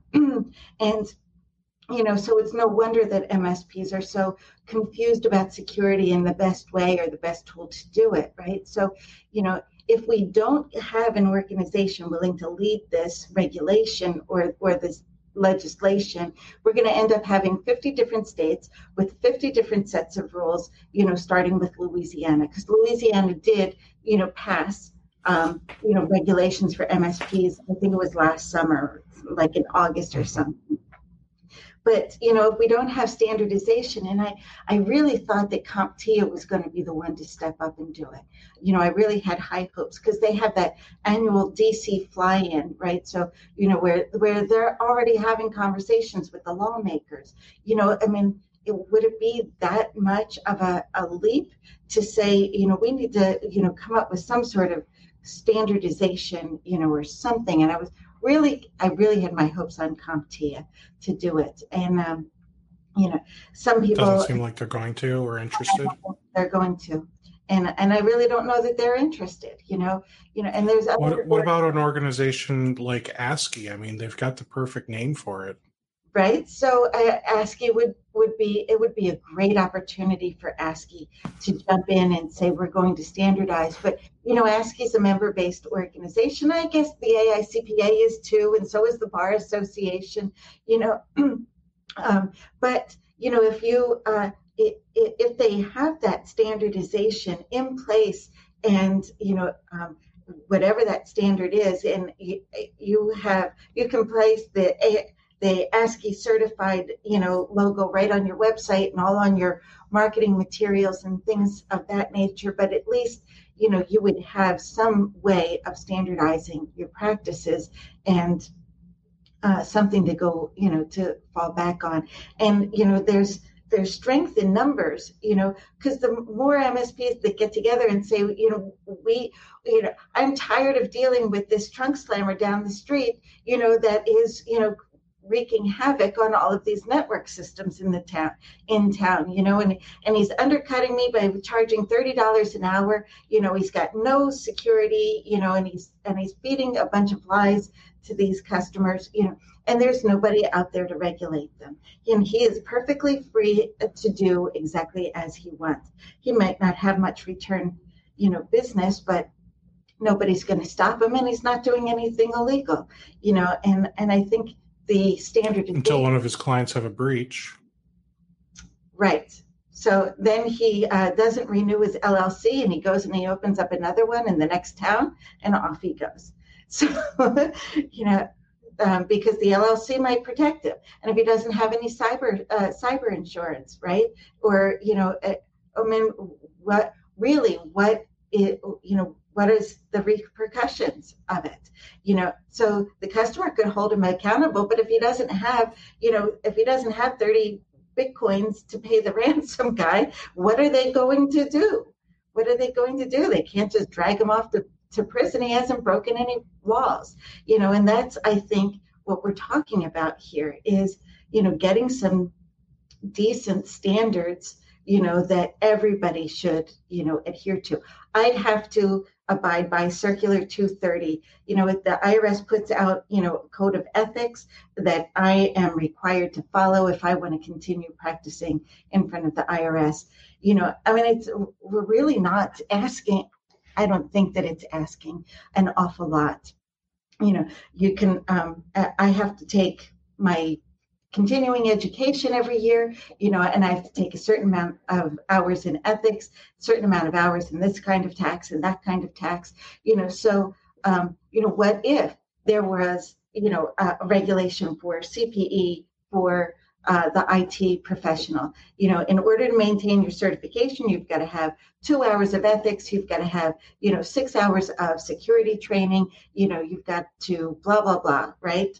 You know, we've got all of these certification tests, but anybody can read a book and pass a test. So, hmm. um, you know, but I, I just I, anyway, that's my whole spiel on. No, I, I love it. And and you know you you mentioned having having thirty bitcoins, and I think that's an awful lot of bitcoins for ransom. Uh, but I don't know that, that does bring me that that brings me back to what I think is going to be like my last question here, and it's an accounting question. Um, Bitcoin and other cryptocurrencies, like, do we report that stuff? We don't have to. I mean, it's it's not real money, so I don't have to tell the IRS I have it. Yeah, you do. As a matter of fact, there's a question right on the face of the 1040. And um, they had buried that question last year. It was a brand new question on the tax return last year. You know, um, it was actually buried on uh, the Schedule B where you report interest and dividends. But this year it is right smack on the front of the um, 1040, you know, and oh, wow. it, if you are, um, you know, if you have uh, traded or done anything with cryptocurrency. So uh, they're they're coming after the cryptocurrency. So if if you haven't traded the currency and the currency doesn't sit in like a portfolio, whether it's Robinhood, Fidelity, Schwab, whatever you use, right?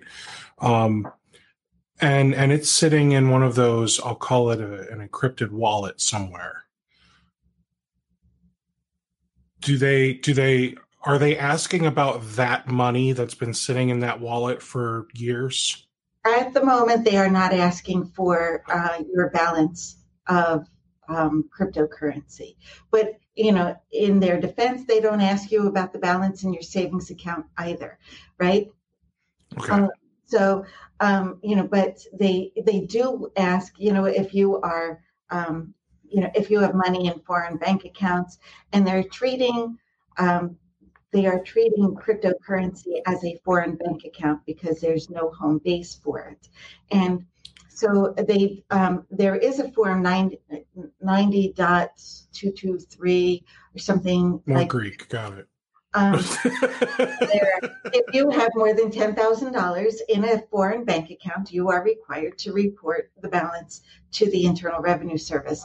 And while that's not required yet this year, I expect that that's coming up in the next couple of years. Where there, you know, if you've got cryptocurrency accounts, they're going to want to know what that balance is because um, if you're buying things with that, or if you're you know, um, using it for anything. They want to make sure that if somebody's getting the money, you know, then somebody's receiving income. They want to get their cut. Huh? They want to get their cut. Absolutely.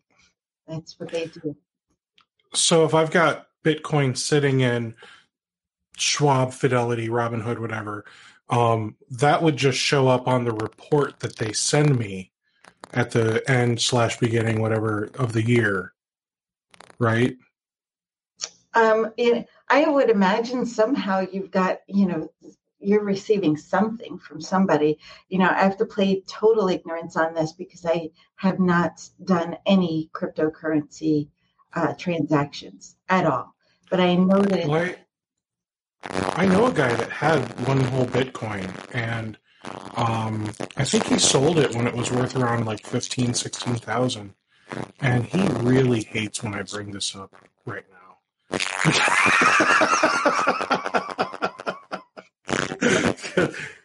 have you seen the value of Bitcoin, Rayanne?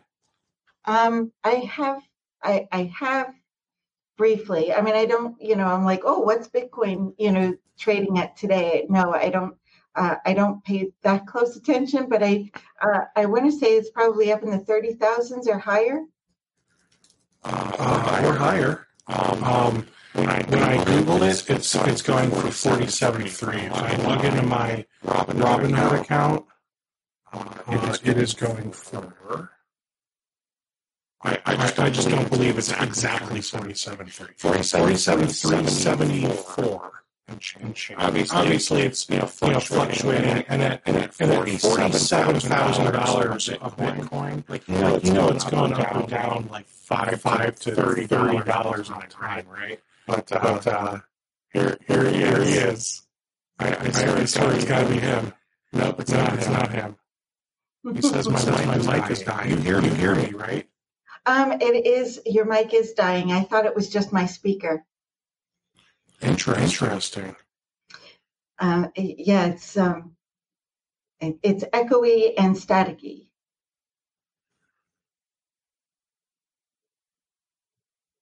One, one moment talk, talk about something. um, so apparently, uh, Steve has left. So here I am uh, to, you know, finish it off until he comes back. Uh, so, what can we talk about now?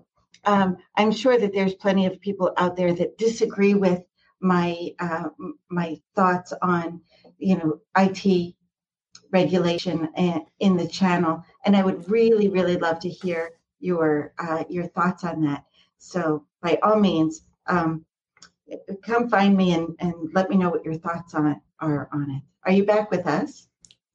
Let's find out. How do I oh, sound? Much better, much much better. Okay.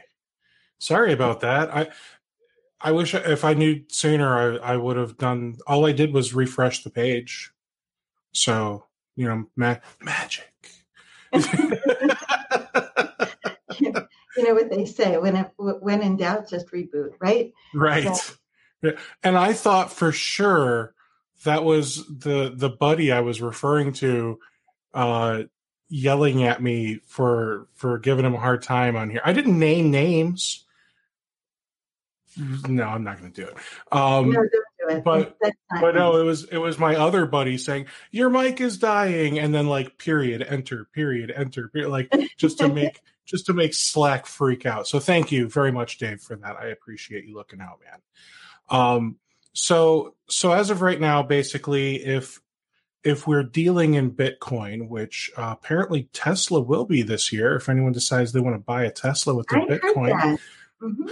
um, unless you know they sold it when it was you know worth fifteen thousand instead of forty seven thousand. I mean, whatever though. Um, maybe it was two Bitcoin. Maybe that's why they're so mad because they literally could buy a Tesla right now with two Bitcoin. That would be nice. Right? right. Um, yeah.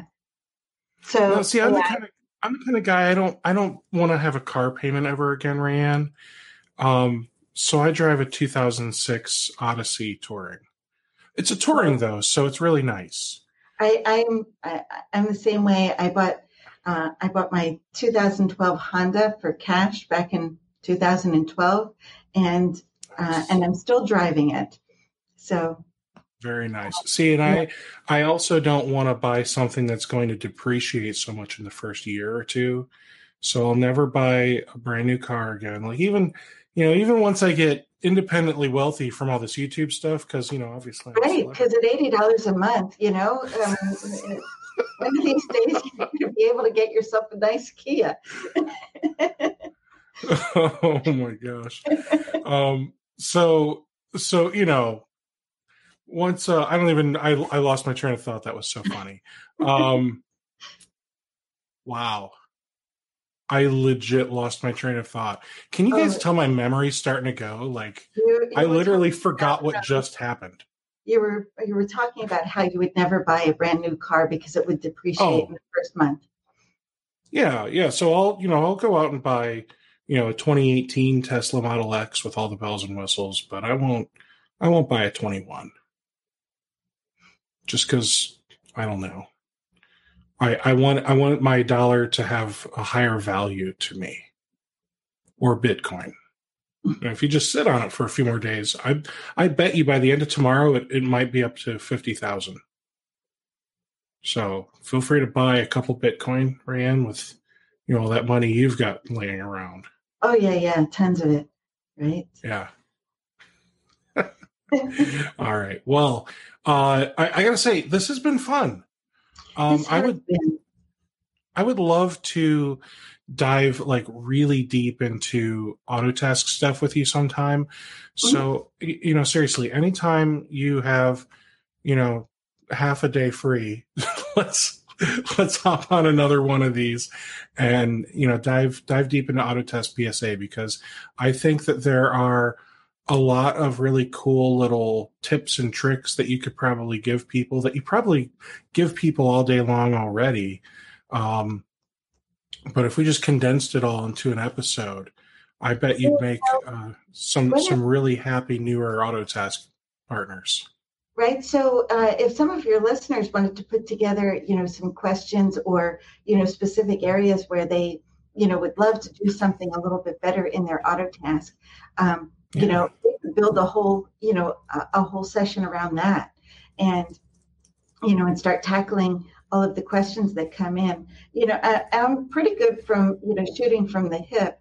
So even if Yeah. we did something live and they were asking questions like, well, where do I go to do this? Or how do I set that up? You know, um, I, yeah, that sounds like fun. I, I totally. agree. Do you get um as as a consultant? Do they give you like a a sandbox to play in with with Autotask, so you can go in and screw things up and show people how to use it without your own data getting affected? Um, so yes, I have a sandbox of uh, Autotask. They, um, you know, it's left over, and, and I hope nobody at um, Autotask is watching this, but it's left over from the community live days when I used to do my live demonstrations at Community Live, and um, they never shut it off. So yeah, so I still have So- access to my So you'll pop into that, test some things out. Now, do you use Autotask for yourself though? We do, yeah. We use it in house Okay. um, to manage uh, everything that we do, you know, in house. So, Cool. um, yeah, and we, you know, we'll we help our clients do their invoicing. I do my invoicing out of Autotask, you know, so we use Autotask for everything. We've even we've even moved our documentation into Autotask, and uh, you know, so I'm going to probably be um, letting go of my documentation portal software that I'm not going to name. It, it sounds like a sticky one, though. Yeah, yeah, that's a sticky point right there. So, so with your documentation, do you have passwords in there? Yeah, yeah, we do. And are you moving the passwords into Autotask or a, or something like Keeper or? Um, we so we have our documentation with the passwords in Autotask, um, and you know, and each person on the uh, in the office, we all have our own versions of LastPass that we use as our password manager. Um, but you know, we have like so many you know clients with so many different portals and things that we need to log into and you know and who's got the 2fa set up on this one and who's got mm. you know, so we're constantly running around the office. Who got the bill.com code? So. yeah. So so i i um i'm a i'm an iphone guy and i have an app that i i just got. It's called step 2 and i am in the process of moving all of my 2fa codes from Authy to Step 2 mm-hmm. and there's there's a few big reasons. Uh, one, um, it is like a premium application, so it's got some extra features that Authy doesn't. Uh, two, it's it's kind of like integrated into the iCloud for me, so they have like their database, but it's not plain text, so I'm okay with it. Uh, it gets stored into the iCloud, so that way, even if my phone died, I can you know bring up a new phone, open up step two, and there's all my stuff. And then um, the other nice thing is with step two, they've got uh, plugins for the major browsers, so mm-hmm. I can just boop and it it it just pops in the code for me. But obviously, it's plugins on the major browsers on my MacBook that we're, we're yeah. talking on. So I've, I've I feel like there's got to be something that does that for you you know there is lastpass actually has the uh, browser plugin that um, that you can you know uh, have the automated code you know so you get to this website you know instead of opening up your phone and typing in the six digits you know it'll populate it uh, i'm pretty certain oh. that lastpass does it i think keepass does it um, you know and there's there's a few others out there that do it as well Okay, I'll have to. I've I've never really thought to put. I feel like that is a security concern in itself. I agree. Putting my 2FA where my passwords are. So I've never really thought about. Like I know it can, but I've never really looked into it because that reason. Um, but I would say look at some of the MSP centric password solutions like Keeper and Password Boss. Password Boss is, um, uh, has got David Bellini. I'm sure you've heard that name before. Right. Um, he is he is one of the partners in last uh, in uh, Password Boss. There's a couple others um, that I'm probably just forgetting the name of, so it's it's not to, to dis. yeah, Passportal. Um, that's a SolarWinds product though, and you know they had the big breach, so I don't know if anyone wants to use that. So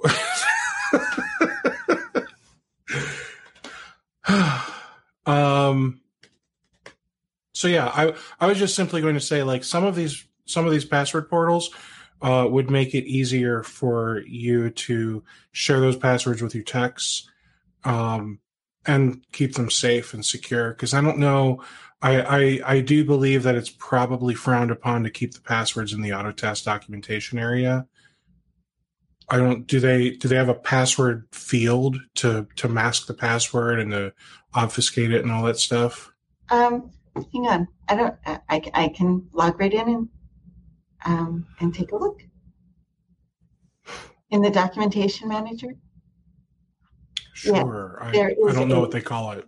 Yeah, it's um it's the documentation manager. It's pretty new that oh. um, it, it's like brand new. And so, so then it might be a moot point because I'm thinking of the old school, like here's, here's a glorified notepad. You have fun doing your documentation. Yeah, I'm thinking of that. The, the, old, um, the old knowledge base, right? So they still have yeah. the knowledge base, but no, we don't use that um, it's actually a you know a new module inside Autotask for the documentation manager. Um, and that's what it's called, documentation manager.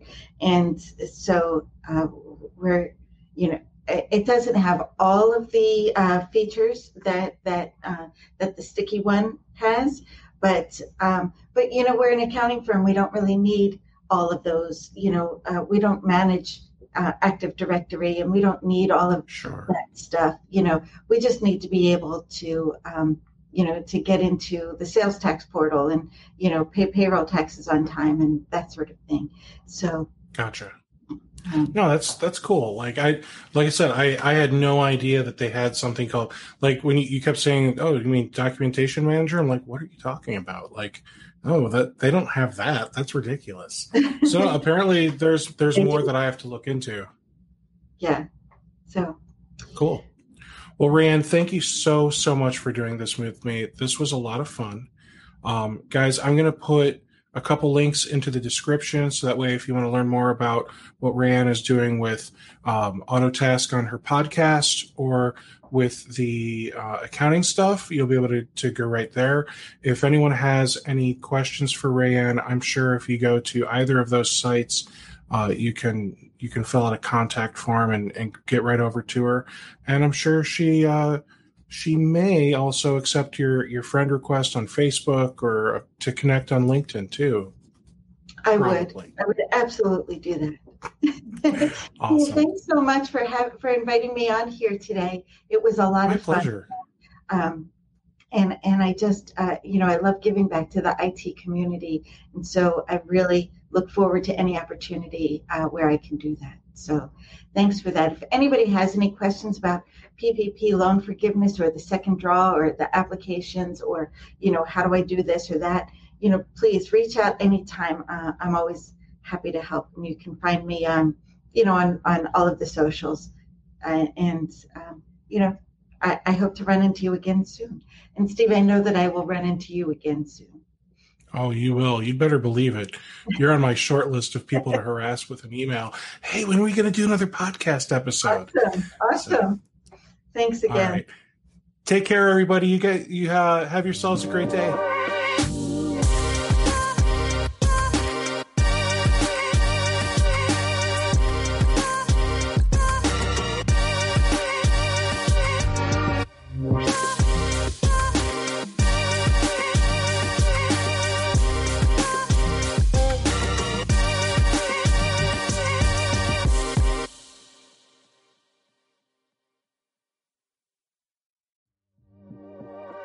Have you been looking for a way to stay focused on your goals and grow your MSP? Accountability groups from Rocket MSP can help. We offer weekly accountability sessions that meet online with a group of your peers. Your success begins with accountability. Go to www.rocketmsp.io to join your accountability group today.